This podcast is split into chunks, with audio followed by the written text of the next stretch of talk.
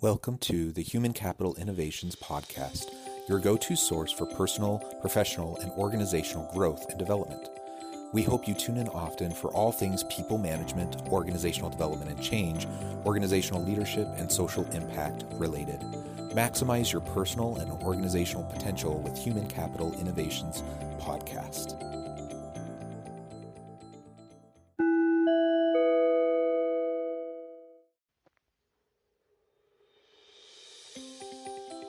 Welcome to the Human Capital Innovations Podcast.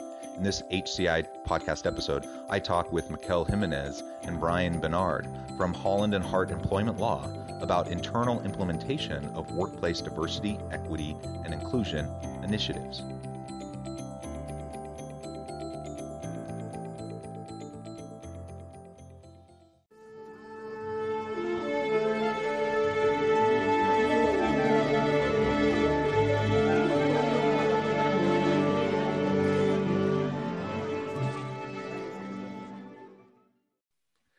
Mickell Jimenez, welcome to the Human Capital Innovations Podcast. Thank you. It's great to have you back. We had the opportunity to have a really nice conversation around the legal uh, elements of DE&I efforts in the workplace several months ago. Today, we're going to continue that conversation, and we're going to be focusing on internal implementation of workplace diversity, equity, and inclusion initiatives. Uh, I know this is something that you and your firm focus extensively on, and I really appreciate you being willing to come back on the podcast to share of your expertise with my listeners. As we get started, I wanted to share Mickell's bio with everybody. Employers turn to Mickell Jimenez for seasoned counsel to proactively handle labor and employment litigation issues. Mickell advises business owners and management on the full spectrum of employment issues that can impact an enterprise. She provides upfront guidance to help position businesses to effectively mitigate risk. When disputes arise, Mickell draws on her substantial experience in state and federal court to defend clients in litigation, administrative and regulatory hearings, and alternative dispute resolution forums. Mickell brings 20 plus years of experience serving as outside counsel at Cafe Rio Inc. to help startups effectively manage the challenges and opportunities facing nascent businesses, particularly in the food and beverage industry, is her passion. Thank you again for joining us again. Uh, before we launch on in, anything else you would like to share with listeners by way of background or personal context? Uh, well, I would just like to say thanks for having me back. It is um, great to be able to have these conversations in this forum. This is really important work. And I can tell you in my practice that in the last year, um, and I think we may have discussed this last time we spoke, I've probably seen um, more investigations, internal and external employment investigations occurring. Um, and a lot of it is um, coming up because of social justice movements, um, you know, the Me Too movement um, in the aftermath of the murder of George Floyd. And um, that has also started a conversation about what are we doing as employers to support our employees with DEI. And um, that is a noble cause and it can be really tricky to navigate. So I think you know, one thing for your listeners to take away today is this is not easy stuff. There is no hard and fast rule. And um, we're all kind of trying to make our way in the best way possible together. Yeah, great. I, I think that's a great foundational framing for our conversation. This is messy stuff. It's it's hard. It's complicated. If it was easy, you know, people wouldn't be investing tremendous amounts of time, energy, and money into trying to figure out how to do this, right? um, it is challenging work. And I think the most important thing we can do is to just start with an awareness and an intention around the importance of these issues. Uh, and if we believe it, if we believe that these are things we really need to address and that we need to be fair and equitable to our people, we need to have diverse staff, we need to have an inclusive uh, culture and, a, and a, an environment of belonging for everyone where everyone feels needed wanted valued with uh, opportunity to contribute in meaningful ways. If, if we really truly feel that we truly believe that and we have intention intentionality around wanting to to influence our organization for the better that's that's a really vital first step but, but we can't stop there. Um, recognizing our own uh, implicit biases and even prejudices um, is important and that's important personal internal work we need to do uh, and and I, I don't want to dismiss that importance because that that really is vital.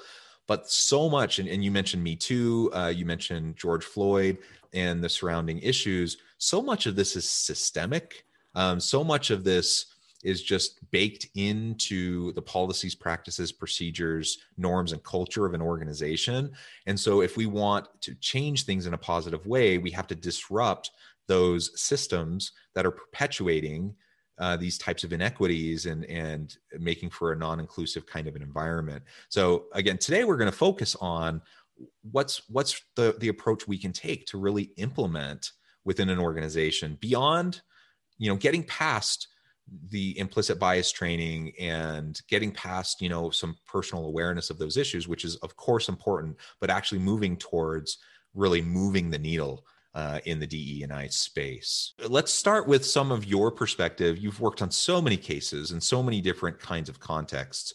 What do you see in terms of what works and what doesn't work when trying to implement this sort of DE and I change and culture shift across an organization?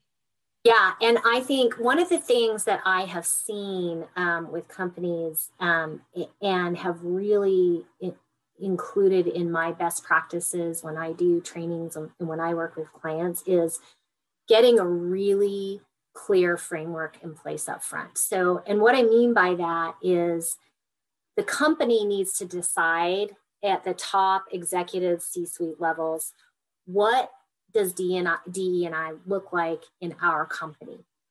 And that needs to be the message top down, because if you don't have top down buy in, you're not going to have total employee buy in.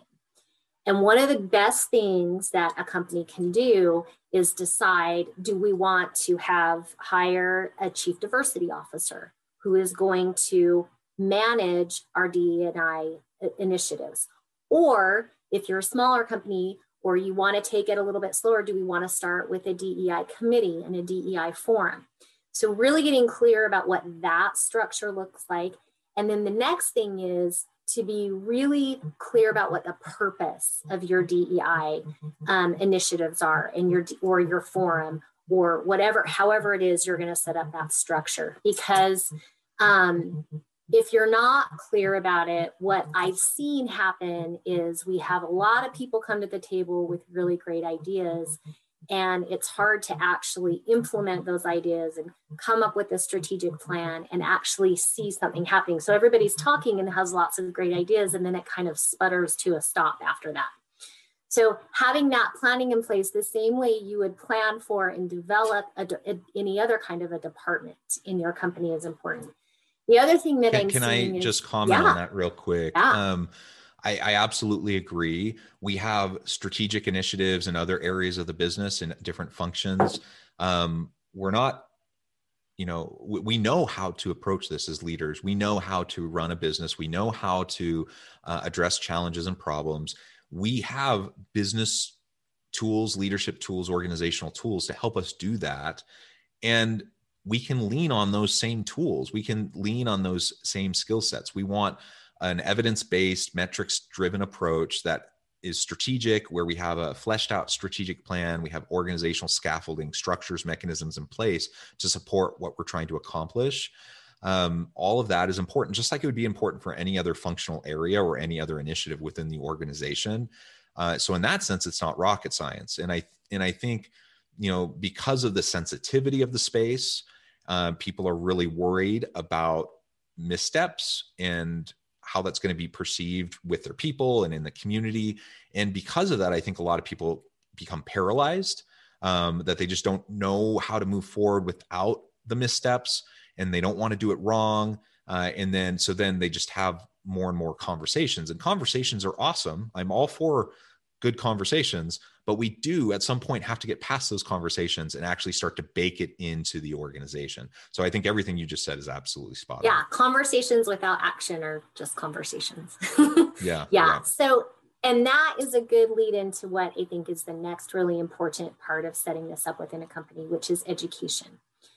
There is what I've seen is there's a lot of um, confusion about what diversity, equity, and inclusion means.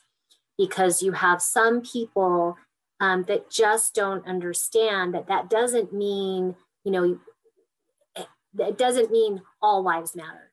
It doesn't mean, you know, every point of view has to be focused on. What it means is we have certain marginalized populations that have not traditionally enjoyed the same kinds of privileges and power structures that other populations have. And we are trying to raise them up. And so that means, and it's a hard conversation, that means that we are not going to treat everybody the quote unquote same in, in, in, diversity, equity, and inclusion. So, having a really clear education around what those terms mean and what they don't mean is important. And then, and, and that's things like really educating people about what implicit bias is. Um, Harvard has this project you can go to and take the implicit bias test for free and kind of start to familiarize yourself with what are my biases.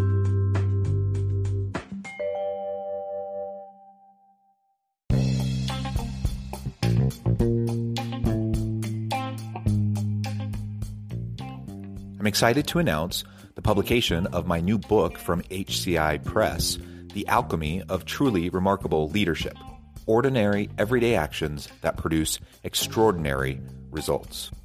Consider how the nature of work has shifted over the past 50 years. With increased globalization, rapid technological advancement, and the shift in economic composition, the average job of today looks very different than the average job of 50 years ago. What will the jobs and organizations of tomorrow look like?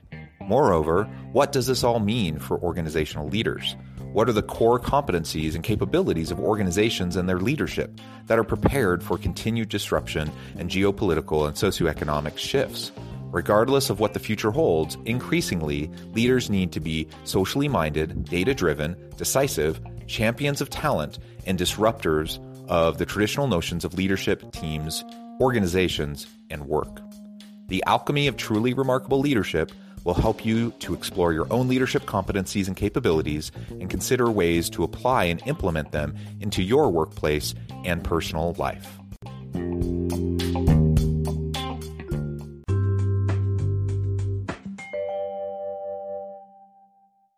Can I add yeah. with no judgment, right? It's private. Right. You can just go and see. I, I, love those. It doesn't take very long. They, right. It's across all these different um, categories. Yeah. And you can just see. And you know what?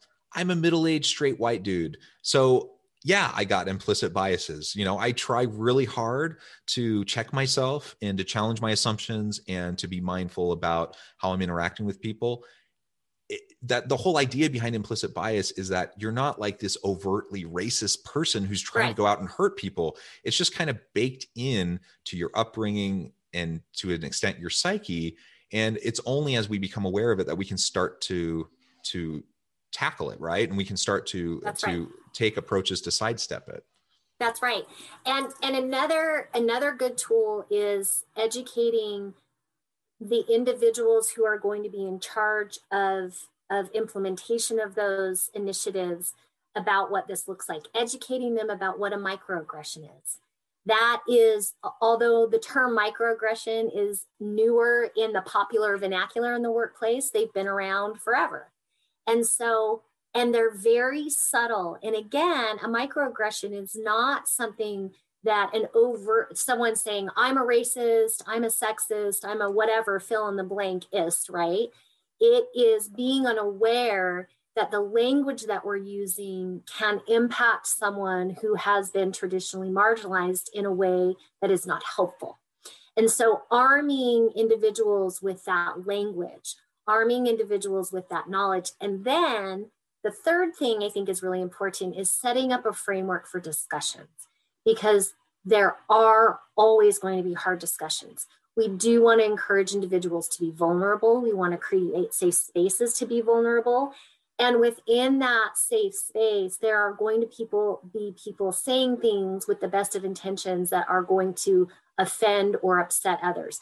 And so having discussed that ahead of time and how you're going to handle that as a team are you going to handle it in the moment? Is everybody going to agree that if somebody says something offensive, someone's going to raise their hand and say, like, ouch, that didn't feel good, let's talk? Or are you going to agree that you're going to table that and raise those at the end and really being thoughtful and intentional about how you're?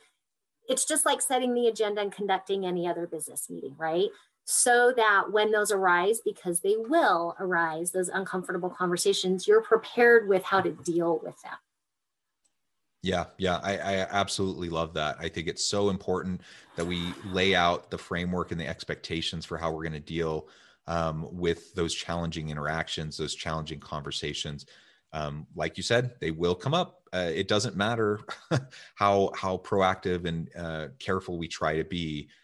People are messy, and and people uh, with these types of sensitive issues, people with the best of intentions will make missteps. Even you know very mindful woke people who are very you know very progressive will still say dumb things from time to time even when they're really really trying not to or they, they're tr- really trying to check themselves. So we need to have a little bit of patience and be gracious um, with others as we're as you know we're navigating this but also recognizing that yeah it's it's not okay um, to to say things that hurt others. And you know these marginalized populations um, have to deal with things that other privileged populations just can't even really truly conceive of um, right. and and and so again it's it, you, getting past the blame and just getting to like having dialogues around understanding education around understanding so that we can then get to the point of action and implementation where we can start to think about actual tangible things that we can do and change in, amongst our teams uh, throughout the organization to make sure that we're not perpetuating systems that are going to continually disproportionately negatively impact these these marginalized populations. That's right. Yep. Yeah. and there are so many ways to do that right? And you'll find the ways in having those conversations if they can be healthy productive positive conversations um, innovative ideas will naturally bubble to the surface. Whether that's you know your organization would have fun or would benefit from allowing people to put on the tagline their pronouns. Are they she her pronouns? Or they them pronouns? Or you may want to um, create celebratory activities around gay pride month or black history month or national women's day. You know you will be able to have those conversations and have those really innovative um, ideas come up that are going to be meaningful to your company because every company is different.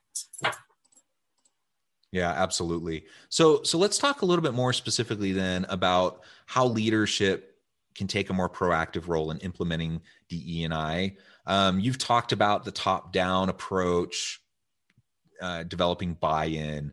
I mean, ultimately, our goal is to implement a robust long-term DE and I program within the company. Uh, how do we like what are the first steps to start doing that yeah so some of the key things that uh, companies should look at is involving whether you're doing a forum or a committee or however you're going to structure your DEI, you need to have at least one, preferably more than one member of your executive team involved in that. And when you, most of the time, what we do is we start with trainings to start educating people again about what is DEI what are the different issues that come up. And having your management in those trainings is really important. Having them even sometimes start and introduce those trainings and say this is why this is important to our company. As ceo i'm telling you why this is important. As coo i'm telling you why this matters to us why this matters to our employees. And having them make those statements and being the face of DEI for the company. That's really important as well. The other yeah. thing is to, can I also say, up. yeah, to absolutely to follow up. Let's not forget that senior executives, uh, even the CEO, you know, the C-suite, down through the the uh, managerial and leadership ranks, they a lot of them need this just as much as the average employee, right? And so when when not only are by having them involved are they signaling that they think it's important they, that they're buying into it that it's it's a strategic direction the organization is planning to go it's going to be an expectation for everyone throughout the organization to develop in this area um, they're signaling that through their participation through their their direct involvement and being the face of it like you said they're also going to benefit from being a part of it. And you know unfortunately i've seen too many organizations where you have a chief diversity officer or maybe it's happening in hr or like you said even in smaller organizations where where there's a committee uh, put together um, you know and and the, and the executive team says that they believe in it. They say that they sign off on it. They they even say things from time to time to indicate that it's important to them. But to your point where i interrupted you is that it has to be sustained over time. There has to be continual energy put behind it. It, it you can't just say one time um, that this is important, you know, in one speech or in an email that goes out to the whole company. It has to be continual. It has to be sustainable. And if if not, then inevitably what's going to happen is people's focus is going to shift to other things and they're not going to feel like it's really all that important um, and especially those people who need it the most are are not going to they're going to get the least out of any of these efforts that are happening. Yeah and i would say to your point i often um, in our uh, labor and employment group we often start with a smaller training for the executive team the c suites the managers and, and supervisors. Um, and we spend a lot of time sometimes focusing on making the business case for dei and there is no lack of data out there to support the fact that DEI, diversity, equity, inclusion in the workplace, improves profits. It gives you a competitive edge over your um, over those other businesses in your industry that you compete with that may not have a robust DEI initiative um, and, and, strategic plan. Um, we talk about the way having a diverse, um, you know, thought think tank, if you will, the best ideas, the most innovative ideas, the best solutions actually come up rather than having a more homogenous team set up. There are so much information about the business case and and this has been studied for you know years now long enough that we can see that over and over again that there is real data to support the business case for DEI. And then it's so helpful for management to have a strategic plan Ideally, if you could have a five year strategic plan, that would be best. But even a one year strategic plan where you can say to your employees, here's how we're going to follow through. Here are the seven events we've got planned this year, or the seven, you know, small groups we're going to create, or training events, or whatever it is you decide you're going to do so that your employees see you're not just paying lip service to this. Yeah, yeah, absolutely. Well, this has been a real pleasure uh, continuing the conversation with you. Uh, there's so much more here to unpack. Um, but we're going to have to leave it here for today. Uh, thank you again for joining us. Before we close, I just want to give you a chance to share with listeners how they can get connected with you, uh, find out more about your law firm, and then give us the final word on the topic for today. Okay, uh, so I am with Holland and Hart Law Firm. We have um, a website, we've got uh, LinkedIn, all the different social medias, our labor and employment group um, is very robust, so you can reach anytime. My email address is m jimenez, M J I M E N E Z, at hollandhart, H A R T, dot com. And I would say, you know, big takeaway for today don't be afraid of the conversation. Um, and in the immortal words of Brene Brown, be awkward, kind, and brave. Beautiful, beautiful. Well, thank you so much. It's been a real pleasure. I encourage listeners to reach out, get connected, check out the uh, the law firm. Uh, so many great things happening there. I really appreciate your time. I encourage listeners to get connected. And as always, I hope everyone can stay healthy and safe. That you can find meaning and purpose at work each and every day. And I hope you have a great week.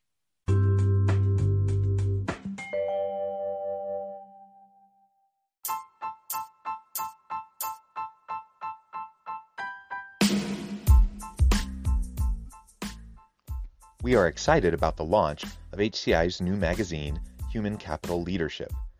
Human Capital Leadership is a free, interactive e magazine designed to help individuals, leaders, and organizations find innovative approaches to maximize their human capital potential. We will be publishing issues quarterly in August, November, February, and May. Check out the first issue and let us know what you think.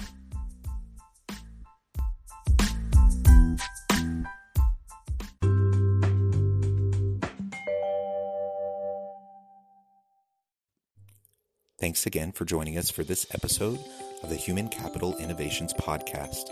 I hope you stay healthy and safe and that you have a great week.